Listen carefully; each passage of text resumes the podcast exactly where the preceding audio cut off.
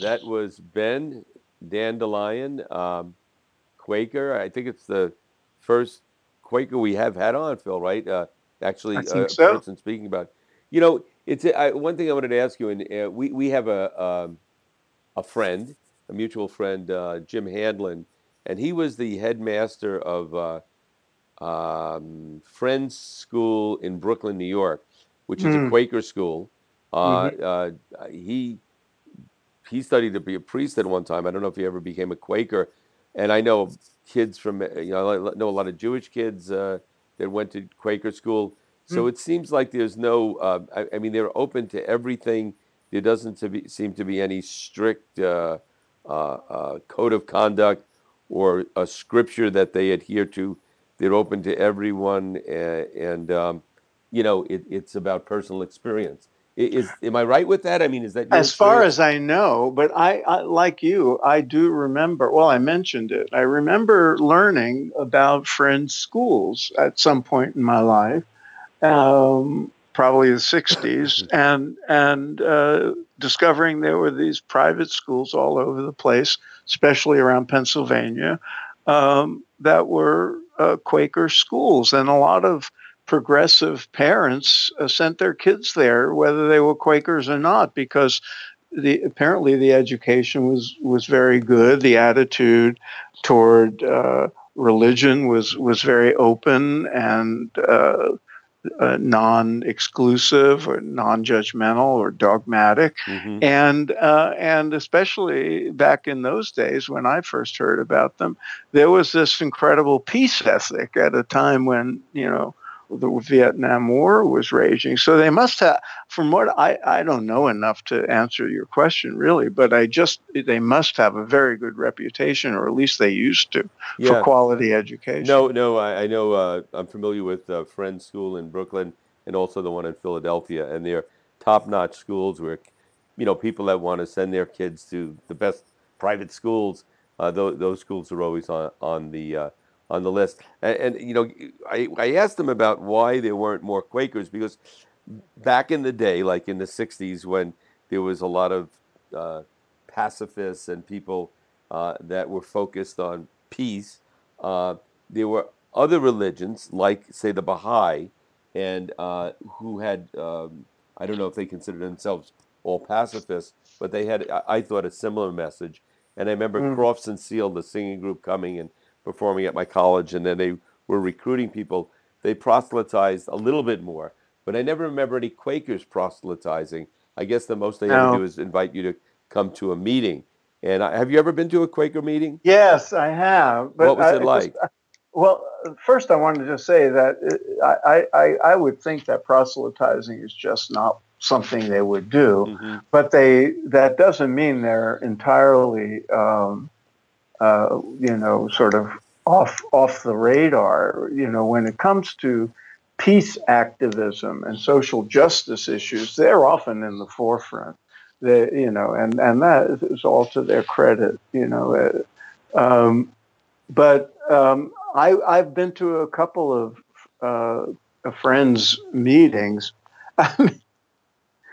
um, the ones I went to were of the sort Ben was describing, where you know people sit, and if somebody is moved, presumably by the spirit of of God or uh, however they uh, perceive it, uh, they they stand, they speak up, they say what Mhm. what came through them or to them, and um, as somebody who has you know been in group meditations for you know more than 40 years um, i found it very refreshing to go to a what was you know called a church. It was essentially a meeting hall. Um, and and you know it was just a group meditation. However i'm used to group meditations where people are quiet and they they sit. And this was certainly like that until somebody decided to get up and speak. And, and and you know in a couple of instances it was very, very beautiful poetic and moving. In other instances i frank I, just felt annoyed. It was like okay shut up. I want to go back into silence now. And and and you know i know that's a bad reaction and and people get support but you know sometimes people just uh, you know, speak whatever comes through them, and it's you know, it. I guess if you're a true Quaker, you learn that that's a useful part of your spiritual experience. Right, but I right. found I found it a little difficult personally. Yeah. Well, he it was interesting. Uh, ben, when asked you asked him where the name Quaker came from, he Yeah. talked about uh, one of the founders of Quakerism uh, shaking before the or the judge saying he was shaking before him or whatever.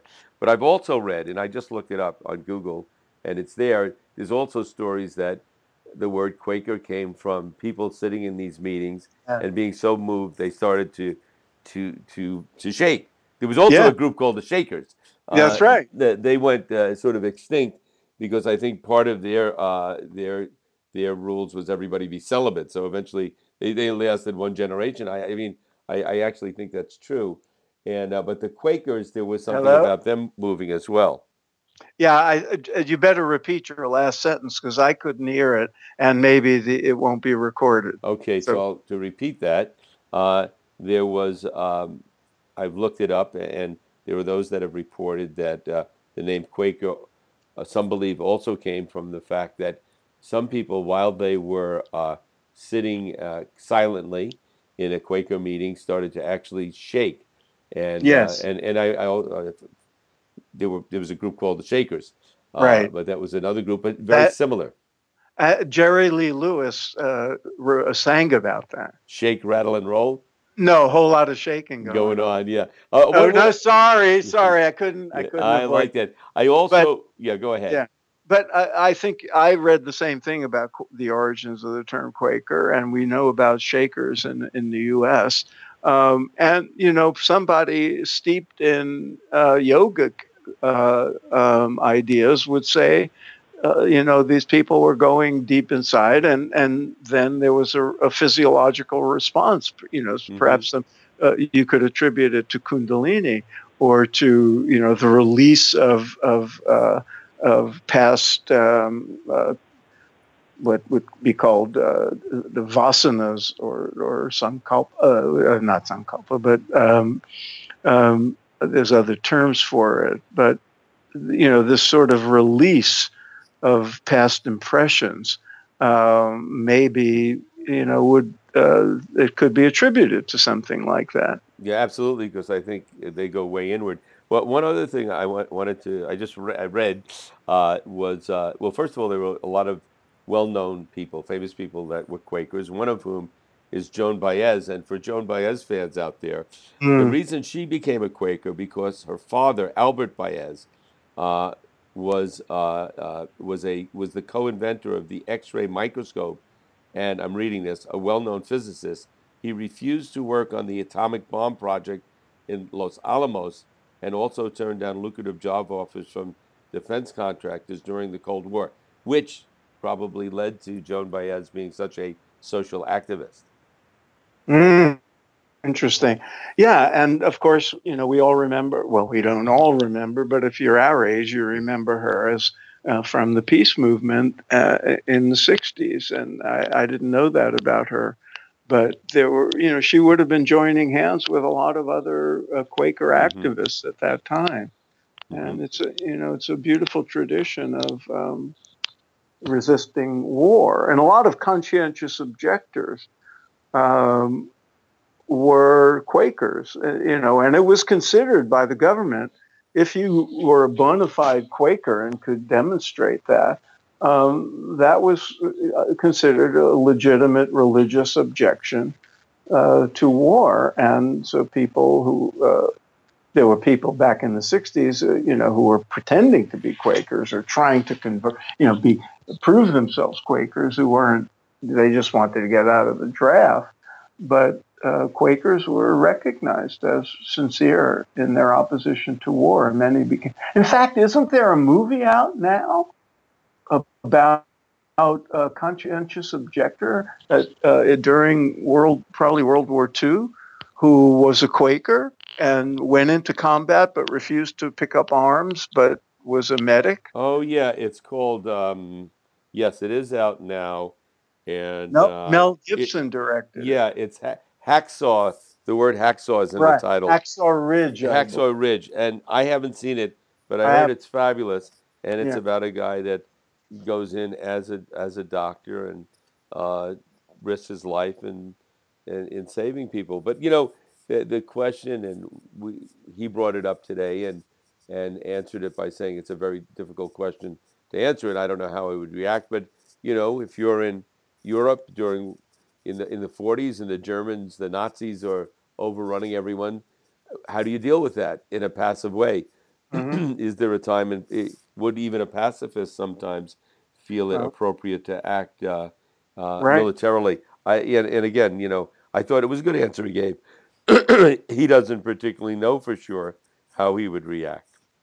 Well, the same questions were asked of uh, Gandhi and Martin Right. Luther King as well. You know, they were coming at nonviolence from a different traditions, but um, still, this, the, you know, the question arises. uh, you know, what would you actually do? And that's a that's a tough one because no one really knows until it, it arises. Well, very interesting stuff, and I, I think Yeah, uh, you know, I think it, it's a, a group uh, that's worth ex- for people that have a spiritual interest exploring uh, because you can go to one of their meetings, and I don't think it's like some other groups where they're going to follow you around and uh, beg you to join, but they'll uh, No. just be respectful and and and I'm sure for some people that don't want to become a Quaker that just want to go somewhere and have uh, an experience of being with a group and going inward and maybe hearing some people give testimony of, Yeah. of their experience. I, I think it would be very nice. Uh, I, I, again, I haven't never heard of a person going to a Quaker meeting and going away and going, "That was outrageous," you know. No, of course not. But the other thing is, and I know people uh, who are like longtime yogis and meditators and um, Buddhist practitioners who uh, find their way to Quaker uh, meetings in their area because of the community and the social justice um, activism that appeals to Mhm. them. Uh, and and and so yeah, there is that. Now it's not. I I, I would assume it's not uh, that social justice piece of it. The, the activism is. It probably varies from one place to another, but uh, that is part of their tradition. That's uh, very appealing. Great. All right, Phil. Well, till next All right. time.